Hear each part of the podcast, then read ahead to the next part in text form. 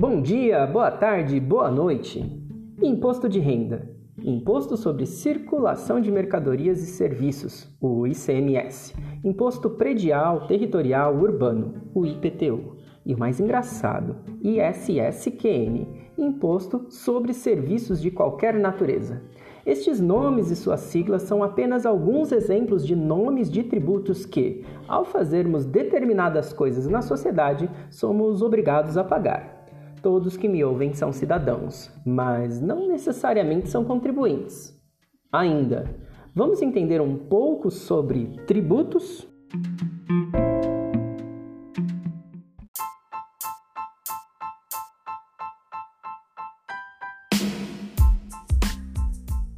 Este é o 11 episódio do podcast Galavoz.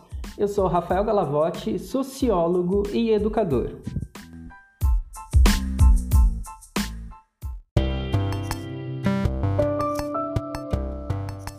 Já falado acima, tributo é a palavra mais geral para falar da transferência de valores do indivíduo para uma instituição na qual este vive.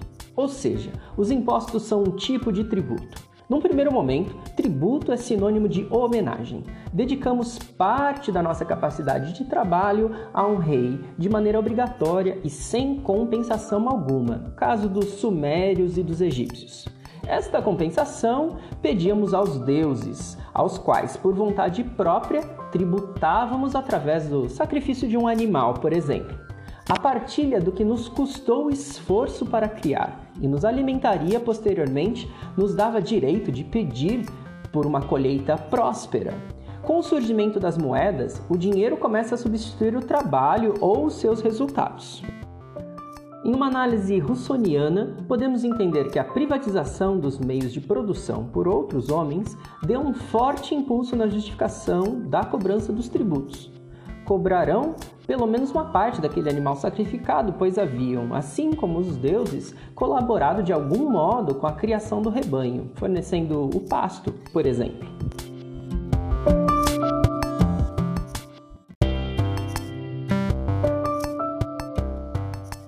Aqui já temos uma primeira diferença. Os deuses recebem ofertas, mas não cobram. Os homens gostam de ofertas e cobram que elas sempre aconteçam. Uma segunda diferença é a contrapartida. Os deuses sempre garantiam um retorno, já que esse retorno era visto pelos olhos da fé. Os homens cobradores de impostos vão se utilizar do mesmo recurso, é uma constante histórica deixar que a contrapartida dos tributos seja dada no campo da fé. Objetivamente, não retribuirão a oferta, diferentemente dos deuses, que, pelo menos simbolicamente, sempre retribuíam. Quantas vezes ouvimos pessoas falando dos impostos e daquela escola que nunca veio?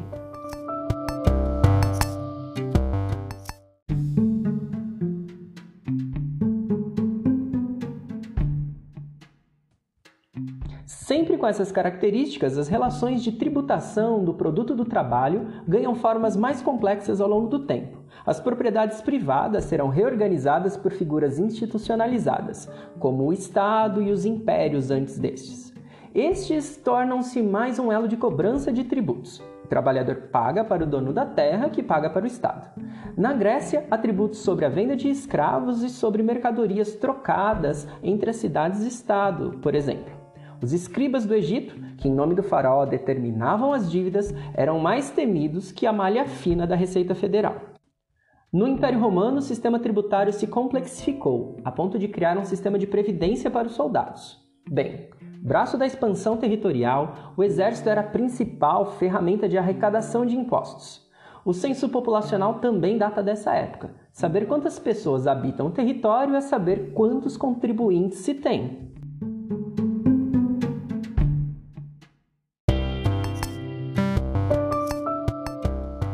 Solidifica-se aqui um conceito importante e, infelizmente, presente até hoje. A escala de valor de tributos é proporcional aos interesses do arrecadador e não à capacidade de pagamento do contribuinte. O Império Romano chega a isentar seus cidadãos por alguns períodos de maior pujança econômica. Com o fim do império e a fragmentação territorial característica da Idade Média, temos os senhores feudais como figura arrecadadora e os servos como contribuintes. A contrapartida era a proteção que os trabalhadores recebiam dos senhores nessa relação contratual embrionária. Os impostos são um dos fatores relevantes para a construção dos estados nacionais. Paulatinamente, os senhores feudais passam a pagar reis para que estes organizem os exércitos e garantam a proteção de áreas maiores, de modo que os senhores feudais possam se especializar na administração da produção e, claro, na cobrança dos tributos. Com tributos oriundos das atividades econômicas dos primeiros burgos, o rei passa a ser o centro de recebimento, o que capitaliza a formação dos estados nacionais.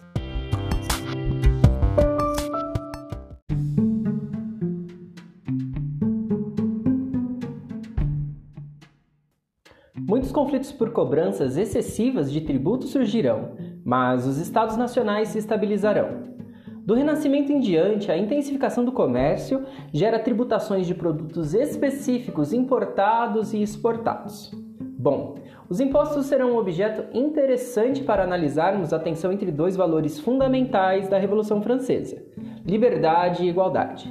A fraternidade ficará relegada a um segundo plano tocado por François-Noël Babeuf mas ele foi à guilhotina por isso.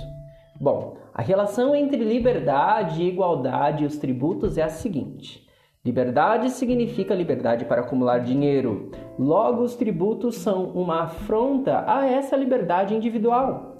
A questão é que ter a liberdade de acumular dinheiro significa tirar a liberdade de outras pessoas de terem dinheiro, o que compromete a igualdade.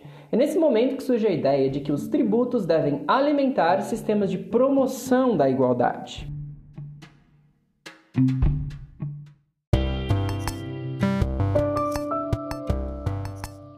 A ideia de que a liberdade política do indivíduo está ligada à prisão econômica deste vai ecoar por menos de um século até ser categoricamente comprovada por Marx e Engels. O socialismo ganha força e promete subverter a ordem individualista da Revolução Burguesa por uma ordem coletiva, de uma nova revolução dos trabalhadores. Esta pressão por sobre os estados é que os fará rever muito de suas políticas de tributos e suas contrapartidas. Lembram lá no início desse episódio?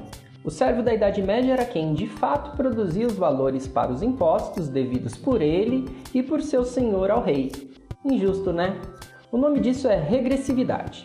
A ideia da regressividade existe até hoje. Quem menos concentra os produtos de trabalho de terceiros tende a pagar mais tributos. A regressividade é a regra até que se construa, por ação política, a progressividade, que é o inverso. Quem concentra mais produtos de trabalho de terceiros paga mais tributos. Esta é uma das questões fundamentais que devemos ter em mente para entender os sistemas tributários.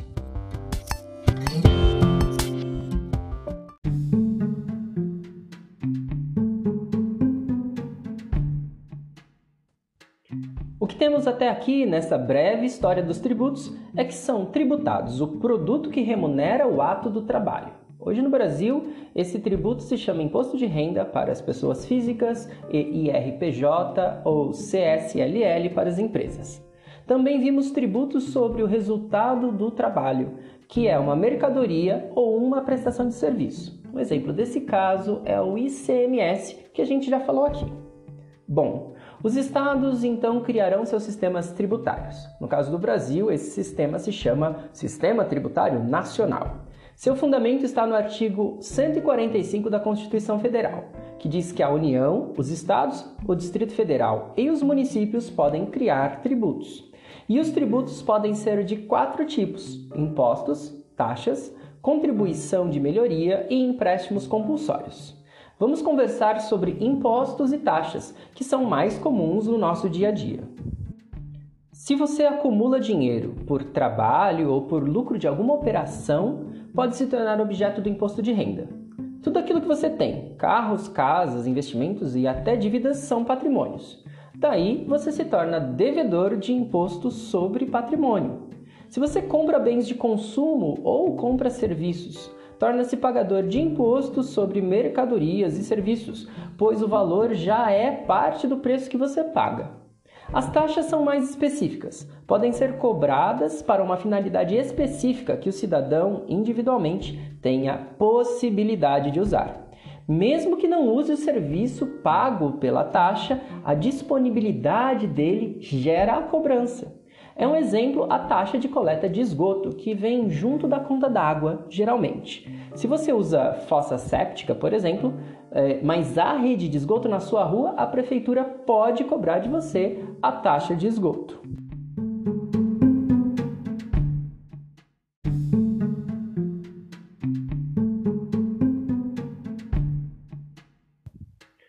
Como parece, os impostos são mais complexos e são ativados por uma ação que chama fato gerador no juridiquês. Você será cobrado do imposto de renda se você produzir renda ou qualquer outro provento. Ou seja, se você trabalha ou investe e acumulou dinheiro acima de um valor de corte, você será cobrado. Sobre o patrimônio, bem, você trabalhou, obteve seu salário e pagou o imposto de renda agora juntou dinheiro suficiente para comprar uma casa na cidade. Anualmente você deverá pagar o IPTU, obrigação que é gerada caso você compre uma casa legalmente. Bom, agora você precisa comprar um sofá para a sua nova casa. É um imposto sobre o produto. O fabricante do sofá nacional vai pagar o IPI quando o sofá sair da fábrica dele. Este imposto vai estar embutido no preço do sofá, importante lembrar disso. Mas o sofá precisará ir até a sua casa. Logo, no preço do sofá também estará incluído o ICMS, que será cobrado a partir do momento que o sofá sair de fato da fábrica. O mesmo acontece com o próprio serviço de transporte do sofá.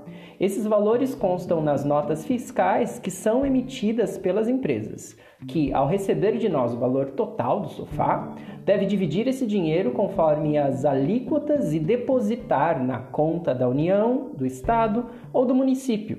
Isso se chama recolhimento e acontece através de diversas guias.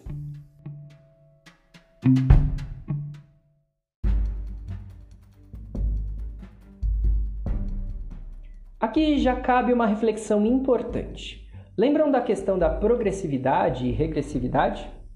Quando pensamos sobre impostos que incidem sobre a renda, esses tendem a ser mais progressivos, ou seja, quanto mais se ganha, mais se paga. Os impostos sobre consumo tendem a ser mais regressivos, pois quanto menos se ganha, mais se paga. Pensemos: se eu ganho mil reais no mês e pago 5% de imposto por essa renda, tributo 50 reais ao Estado. Se você ganhar mil reais, é possível você ser cobrado por uma alíquota maior, por exemplo, 10%. Logo, você tributa 200 reais ao Estado. Mas vamos supor que eu e você compremos, cada um, um pacote da mesma pipoca doce. O preço é R$ 4,00 e 30% deste preço são impostos, R$ 1,20 serão impostos gerados na produção e circulação do pacote da pipoca. Não é relevante para a aplicação da alíquota quem vai comprar a pipoca. Para mim, que ganho mil reais por mês, a compra dessa pipoca consome 0,12% da minha renda e para você consome 0,6% de sua renda. Ou seja, eu que ganho menos paguei proporcionalmente mais impostos.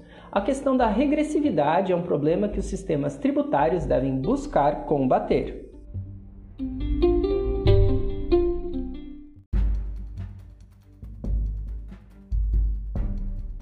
Diminuir os impostos sobre o consumo, além de diminuir a regressividade, tende, paralelamente, a aumentar o número de pessoas que consomem o produto, o que, em alguns casos, pode compensar a arrecadação perdida com a redução da alíquota.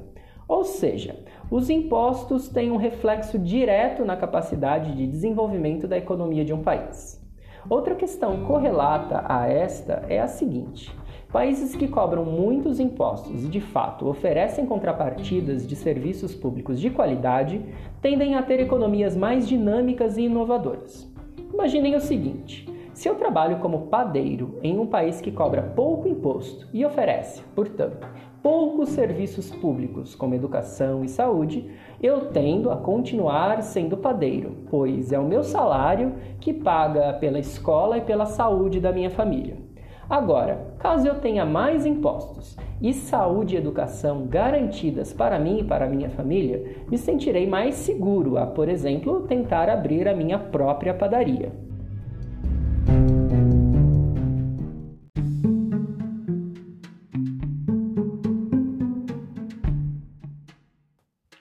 Seja, a inovação e o empreendedorismo estão ligados a encontrar um equilíbrio entre impostos baixos o suficiente para não desmotivar a ação empreendedora e altos o suficiente para manter serviços públicos básicos com qualidade.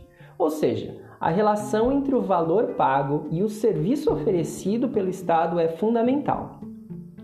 A China tem uma carga tributária de aproximadamente 21%. Isso desonera as empresas e é este um dos motores da economia chinesa. Essa carga é semelhante à que o Brasil tinha antes dos avanços dos direitos sociais de 1988. Mas na China, o sistema de saúde não é público e universal, nem a educação e nem a previdência. Na Finlândia, a carga tributária é de cerca de 53%, Porém, saúde, educação e previdência são públicas e de alta qualidade. Os dois países são competitivos no mercado em geral, porém de formas bem diferentes. Bem, e nós temos educação, saúde e previdência, ainda públicas, com uma carga tributária na casa de 35%, quase a média entre esses extremos sobre os quais falamos.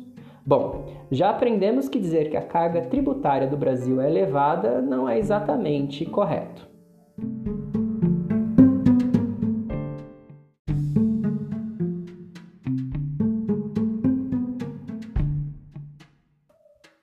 A partir daqui se faz necessário discutir a qualidade do gasto público. Como o Brasil investe a arrecadação de cerca de um trilhão e meio de reais por ano, isso só na esfera federal, é uma questão. Outra questão se refere à operação tributária, ou seja, quais, quantas e a quem se aplicam as regras de tributação.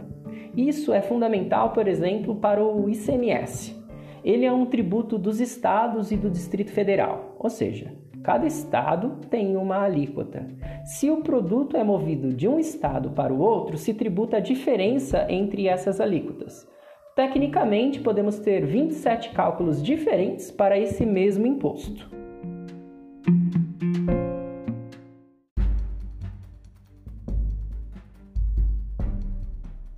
Bom, esse episódio já está quase tão comprido quanto as tabelas de alíquotas do IPI.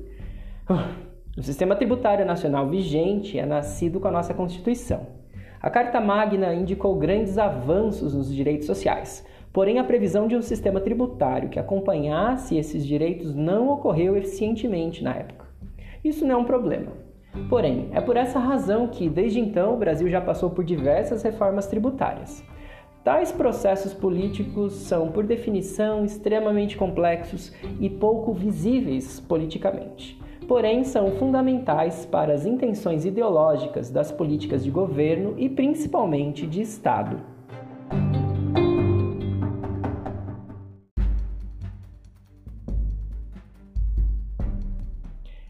Espero que esse longo, breve episódio contribua para a compreensão das discussões atuais referentes à reforma tributária anunciada pelo governo no último dia 21 de julho. Sob a égide da simplificação, análises iniciais indicam um aumento da carga tributária, o que, como vimos, não necessariamente é algo ruim. A nossa capacidade, enquanto sociedade civil, de fiscalização do dinheiro público é fundamental para que o aumento de impostos signifique necessariamente também um aumento da qualidade dos serviços públicos prestados.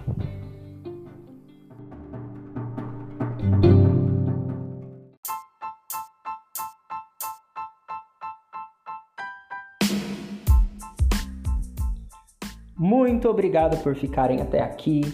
Uma ótima semana. Abraço e tchau!